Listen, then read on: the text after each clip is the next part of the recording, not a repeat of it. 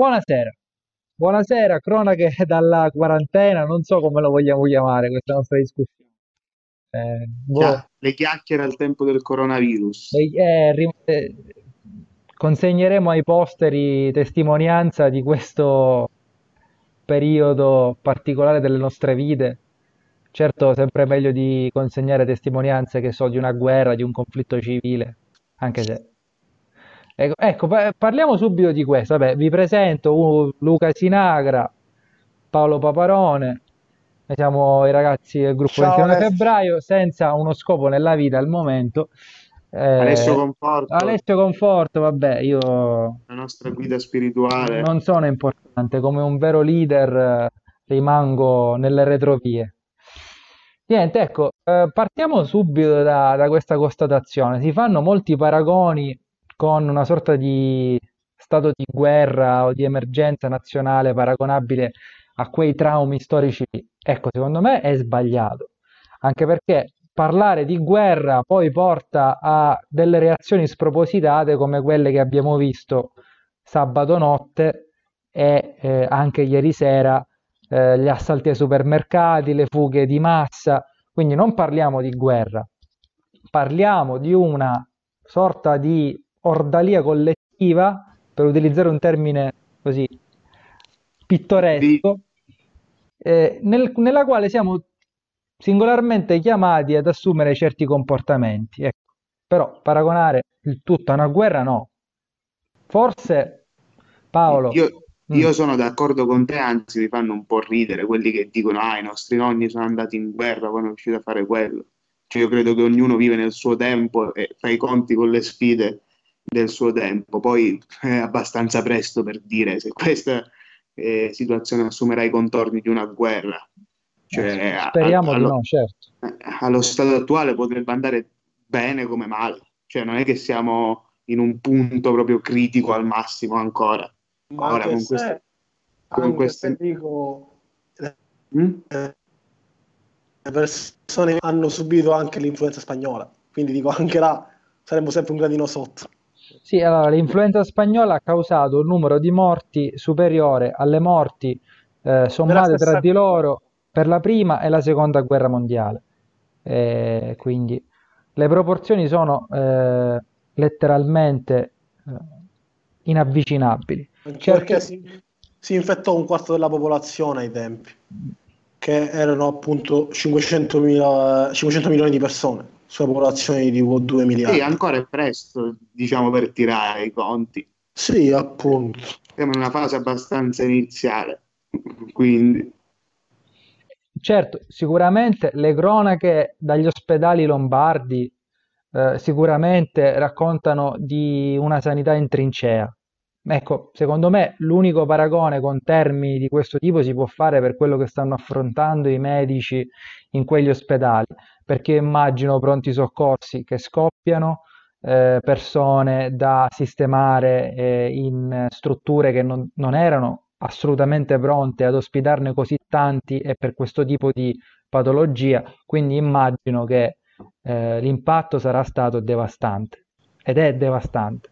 Per questo sì. dobbiamo evitare appunto che il resto d'Italia si trasformi nella Lombardia, ovviamente. Sì fa anche riflettere il fatto che comunque se non ci riesce a fronteggiare la Lombardia, la Lombardia che a livello sanitario non è che sia messa male, penso sia una delle migliori eh, regioni d'Italia, di sicuro se arriva al sud può essere un problema, anche se notizia comunque di, di oggi letta su Repubblica, eh, l'Istituto Superiore della Sanità ha pubblicato un rapporto sull'epidemia e dicono che probabilmente si tratta di un contagio di terzo grado e la circolazione indipendente dal coronavirus cinese. Se fosse vero, significa che una buona parte della popolazione già probabilmente è stata infettata e ha sviluppato degli anticorpi, anche se è una notizia da confermare comunque, non, cioè non tiriamo conclusioni affrettate, sì, infatti, eh, secondo me, eh, dal punto di vista epidemiologico e virologico, noi e chiunque in questo momento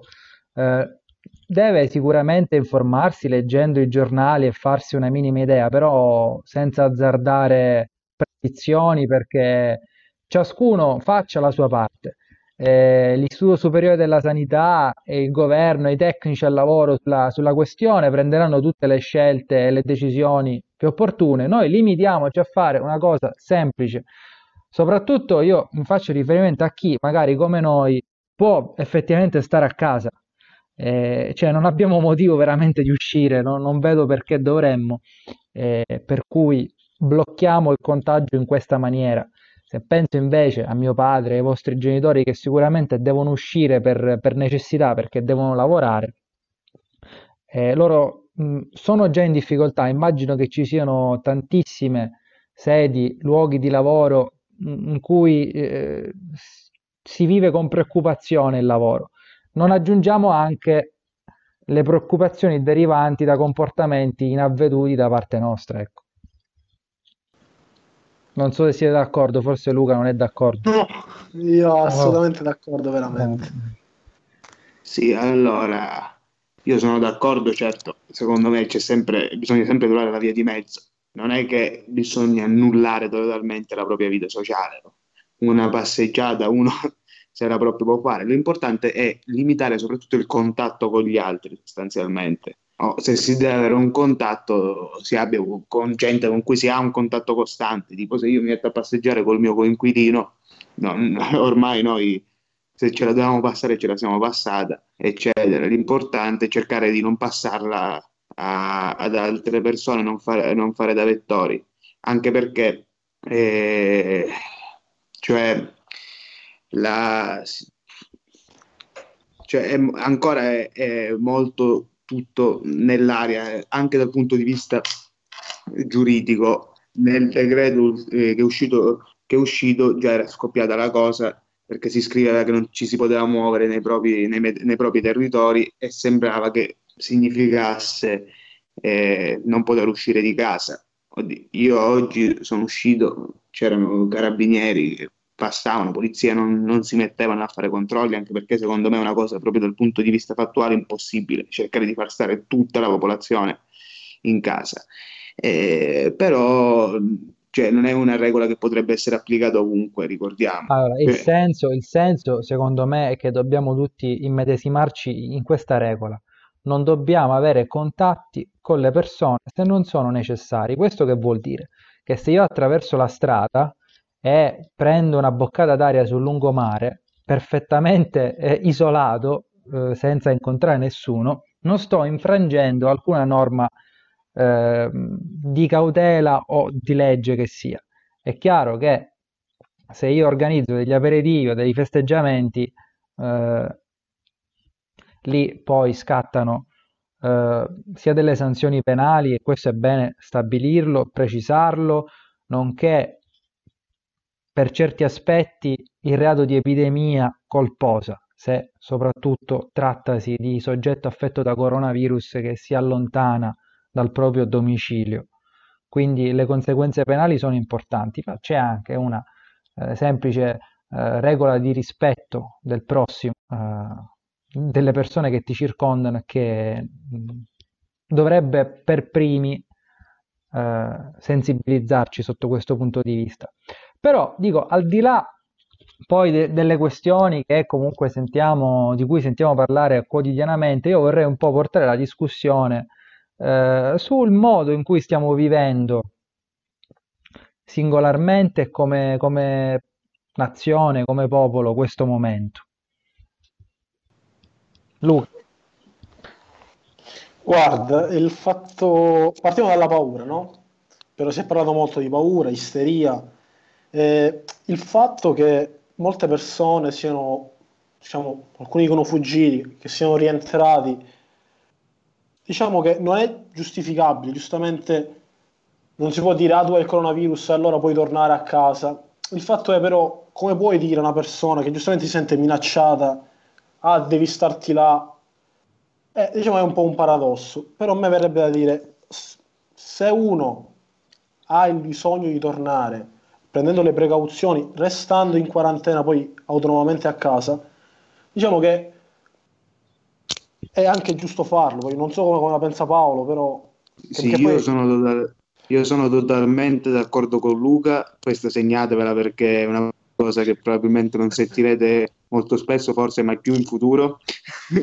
no, sono d'accordo, sì, anche perché criminalizzare to- totalmente tu, tutti gli studenti e lavoratori, perché alla fine parliamo di questo, che sono tornati eh, ver- verso il sud, significa che questi probabilmente si soleranno e faranno un danno alla loro salute, ma potrebbero benissimo farlo anche agli altri, perché basta quello che abbiamo capito un contatto anche minimo per passarlo. E se questi non dichiarano il loro stato, non dichiarano che sono tornati, diventa poi un problema eh, gestire il tutto. Poi, come ha detto Luca, cioè, io non me la sento assolutamente di giudicare chiunque è tornato perché eh, eh, no, è inutile che si fanno discorsi a state sul divano, state tu, cioè sei solo fondamentalmente nella maggior parte di queste situazioni, ti senti intrappo, intrappolato, considerando poi che eh, cioè io poco fa sono uscito qua a Bologna e c'è, c'è la desolazione, cioè i bar, i bar chiusi per, dopo le sei, eh, tanti lu- luoghi di aggregazione praticamente non esistono, non esistono più, quindi cioè, io non giustifico assolutamente perché uno deve sempre cercare di ehm, mm, prendere le cose razionalmente, però è, la situazione è irrazionale, non possiamo assolutamente, secondo me, pre- pretendere che chiunque riesca a ragionare in maniera limpida e pulita. Allora, io, io vi dico come la penso.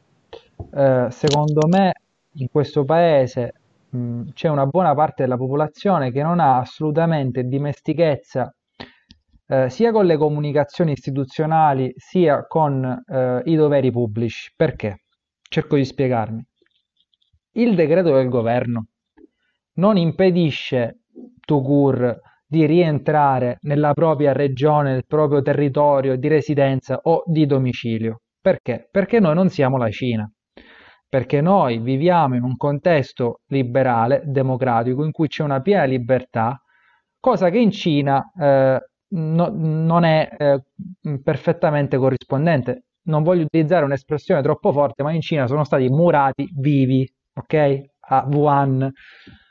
Questa è un po' la sfida dell'Occidente, cercare di adottare dei comportamenti corrispondenti ai doveri pubblici che abbiamo e che ha ciascun cittadino in modo tale da raggiungere gli stessi obiettivi e gli stessi risultati che altrove si, si raggiungono mediante attività coercitive. Quindi per concludere, tutte quelle scene, eh, quella arresta che abbiamo visto, l'assalto ai treni per tornare, sono secondo me deprecabili. Io non, non voglio utilizzare mezzi termini. Cioè è inaccettabile. È invece accettabile che un cittadino siciliano che vive a Milano, che vive a Bologna, che vive a Ferrara, si metta in contatto con le autorità sanitarie e locali del proprio luogo di residenza per organizzare il rientro. Questo significa adempiere i propri doveri civili e politici. Questo significa vivere con rispetto alla propria libertà. Non so se mi sono spiegato. Sì, ma guarda Alessio, eh, io capisco il tuo discorso sulla mancanza di senso civico, potremmo stare a parlarne, ci sono diversi spunti secondo me all'infuori, all'infuori di questo, ma fatto sta che considera che in quell'occasione c'era stata una fuga di notizie, pare causata dalla giunta regionale norma- eh, o agevolata dalla giunta regionale lombarda, ancora non si è capito e dubito si capirà perché non ci interessa attuare a, a, a comprendere cosa sia successo, c'era stata una fuga di notizie che aveva buttato Però, un po' eh, tutti. Ma lo sai, Paolo, pallone. scusami, la, fu- la, fuga di notizie. Eh, a me questo fa ridere, mm, ma da un'altra parte mi, fa, mi mette un'inquietudine pazzesca. Eh, io penso che di tutte le persone che sono scappate quella notte, nessuno ha letto la bozza del DPCM. Sì, certo. Cioè, perché la fuga di notizie è stata la fuga di una notizia eh, oggettivamente inesistente perché nessuno ha letto il DPCM. Il DPCM è, una, è stato una sorta di simulacro di qualcosa che è fuoriuscito, ma il cui contenuto è stato veicolato in maniera totalmente difforme dal contenuto del DPCM. Quindi io la colpa la do sempre a delle persone che hanno la capacità di leggere, la capacità di intendere e eh, mezzi e strumenti per organizzare un rientro. Non, non dobbiamo entrare in Corea del Nord, non siamo in queste situazioni, non è che devono affrontare una traversata del mar Mediterraneo su un barcone.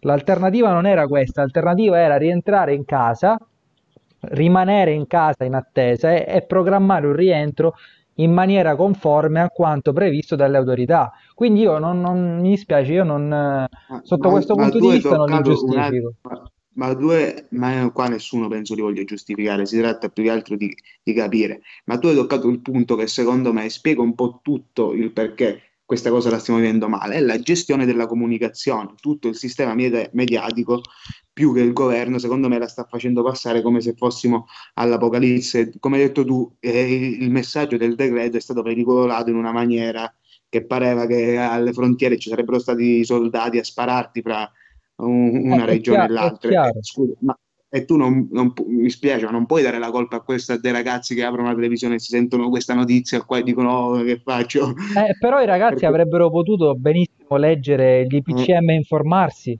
Ma tu non puoi, non puoi pretendere che in questo contesto irrazionale la gente eh, si comporti razionalmente, soprattutto quando è proprio la comunicazione deficitaria.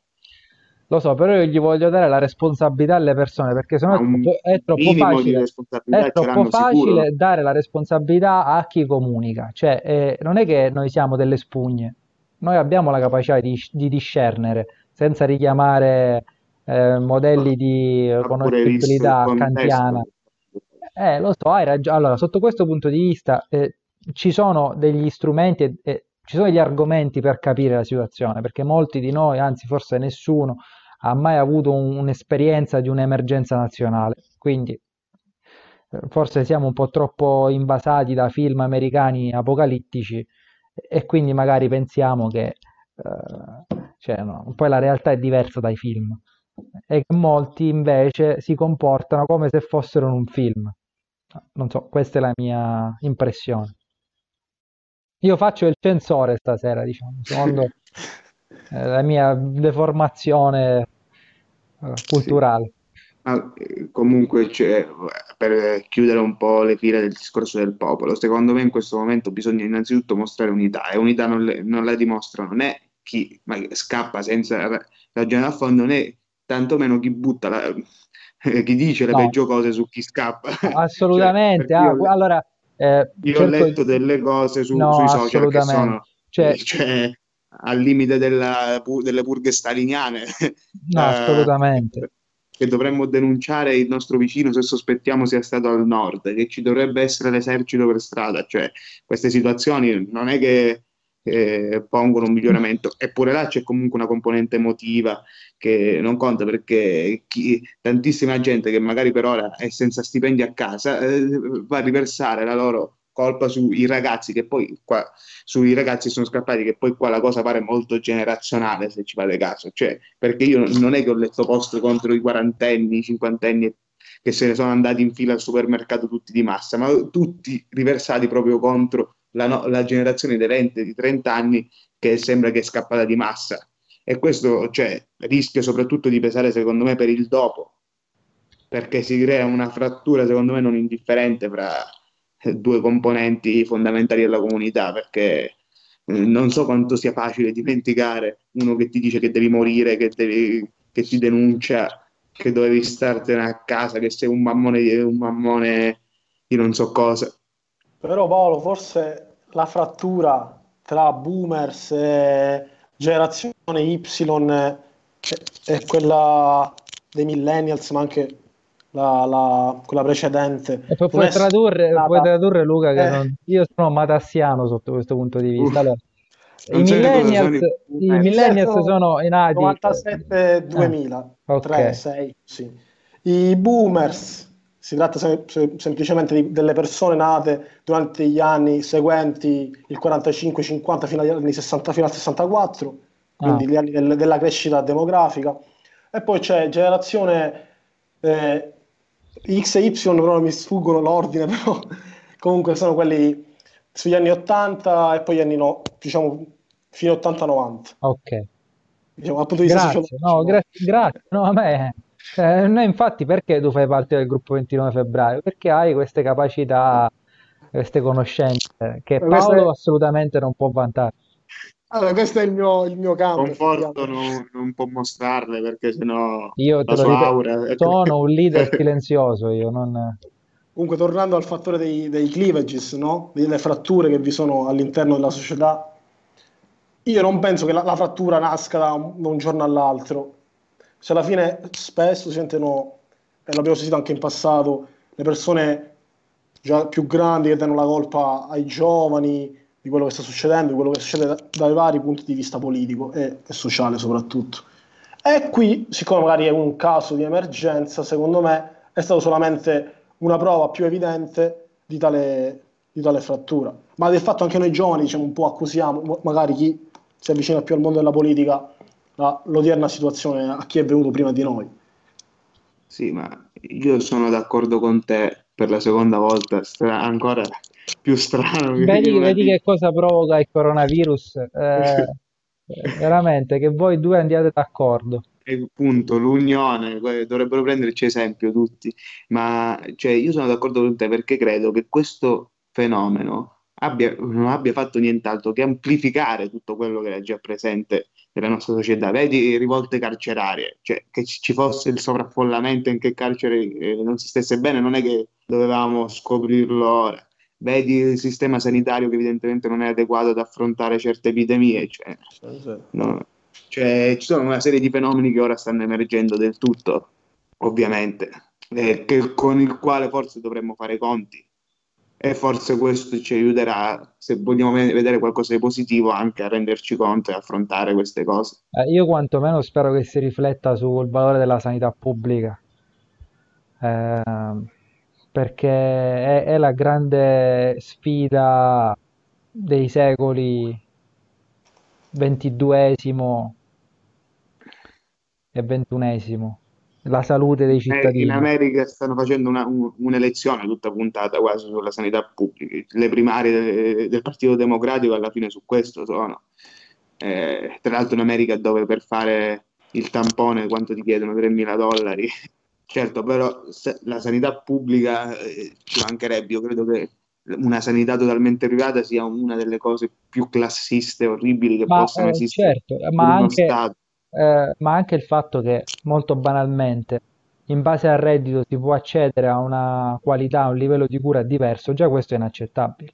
Cioè, per, eh, cioè, eh, dobbiamo stare attenti a, anche perché considerate che la Lombardia, sempre per prendere esempio, eh, ha un, una forte presenza di privato nella sanità eh, cioè, è un fenomeno che non è così lontano da noi, diciamo, e soprattutto è un po' disomogeneo anche in alcune aree del paese. Cioè, questo fatto della sanità regionale, per toccare un altro argomento, mh, mm, bisognerà pure valutarne, magari dopo quanto abbia influito, avere 20 sistemi sanitari diversi che devono coordinarsi fra loro, alcuni più privati, alcuni più pubblici. Guarda, secondo me eh, dovremmo ripensare al sistema di governance eh, della salute a 360 gradi, perché non va bene avere 20 centri decisionali diversi.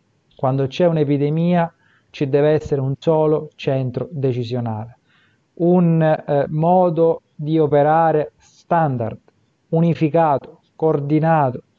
Quindi sicuramente eh, dal punto di vista poi non entriamo nel tecnico, ecco, però non so, eh, qualcuno inizia a pensare a riaccentrare la salute e la sanità eh, a livello statuale come competenza legislativa e, e ci, ci, tengo a dire una cosa.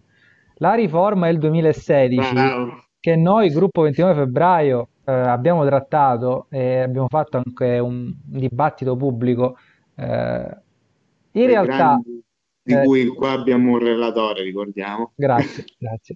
In realtà io ci tengo a dirlo perché ho, molti in televisione, molti esponenti dell'allora governo Renzi dicono eh ma se avessimo avuto la sanità in base eh, alle disposizioni della riforma costituzionale, ebbene è stato ai tempi, non so se vi ricordate del dibattito, un punto di scontro tra me e il professore Passalacqua. Che la, salutiamo. Che salutiamo ma la sanità eh, sarebbe eh, rimasta con la riforma del 4 dicembre 2016 esattamente per come oggi. Cambiavano semplicemente i termini. Eh, oggi troviamo una forma di competenza mista, concorrente, eh, eh, con la riforma del 2016 avremmo avuto una eh, competenza per i principi generali dello Stato e per le norme di dettaglio della regione, che equivale eh, in maniera totalmente eh, sovrapponibile alla forma di riparto della competenza detta concorrente. E chiudo qua. Il... Anzi, forse sarebbe stato pure peggio perché secondo me sarebbe stato molto più probabile l'insorgere di un conflitto tra eh, certo, Stato perché, Regione. Perché almeno oggi abbiamo una, una, un riparto della competenza che è anche collaudato, ma eh, passare a un, a un riparto conosciuto ad uno fondato sul termine, cioè principi generali, e quindi tutto ciò che non è principi generali, che cosa significa principi generali? Cos'è generale, cos'è di dettaglio, cioè sarebbe stato il caos. Quindi non nessuno sentirà queste mie parole, però le voglio mettere agli atti. I nostri 40 ascoltatori, e quanto siamo arrivati? Non abbiamo un pubblico. L'ultimo che abbiamo fatto, e che qua sarebbe opportuno ribadirlo, è che come gruppo 29 febbraio stiamo cercando di creare una sorta di rete di volontariato per assistere comunque le istituzioni eh, in, eh, quello che quello che dovrebbe essere una cosa fondamentale in questa situazione, cioè l'assistenza a domicilio. Delle... Sì, che poi ad, ad oggi, 10 marzo, eh, poi non, non, so quando pubblicheremo questo podcast, probabilmente domani, eh, 11 marzo, i comuni limitrofi a Capodorlando, che io sappia, eh, si, si, sono attivati. Si sta attivando anche il comune di Capodorlando, speriamo che eh, possa al più presto rendere nota rendere noto il funzionamento di questo servizio eh, per il quale eventualmente, già lo abbiamo detto, eh, il gruppo 29 febbraio, sia dal punto di vista logistico, se dovesse servire, sia dal punto di vista comunicativo, insieme a poi Etri e altri, e altri, altri singoli si persone. mette ass- assolutamente a disposizione, consci che ovviamente non ci possiamo sovrapporre all'attività delle istituzioni, ah, assolutamente, ci penseranno loro sicuramente.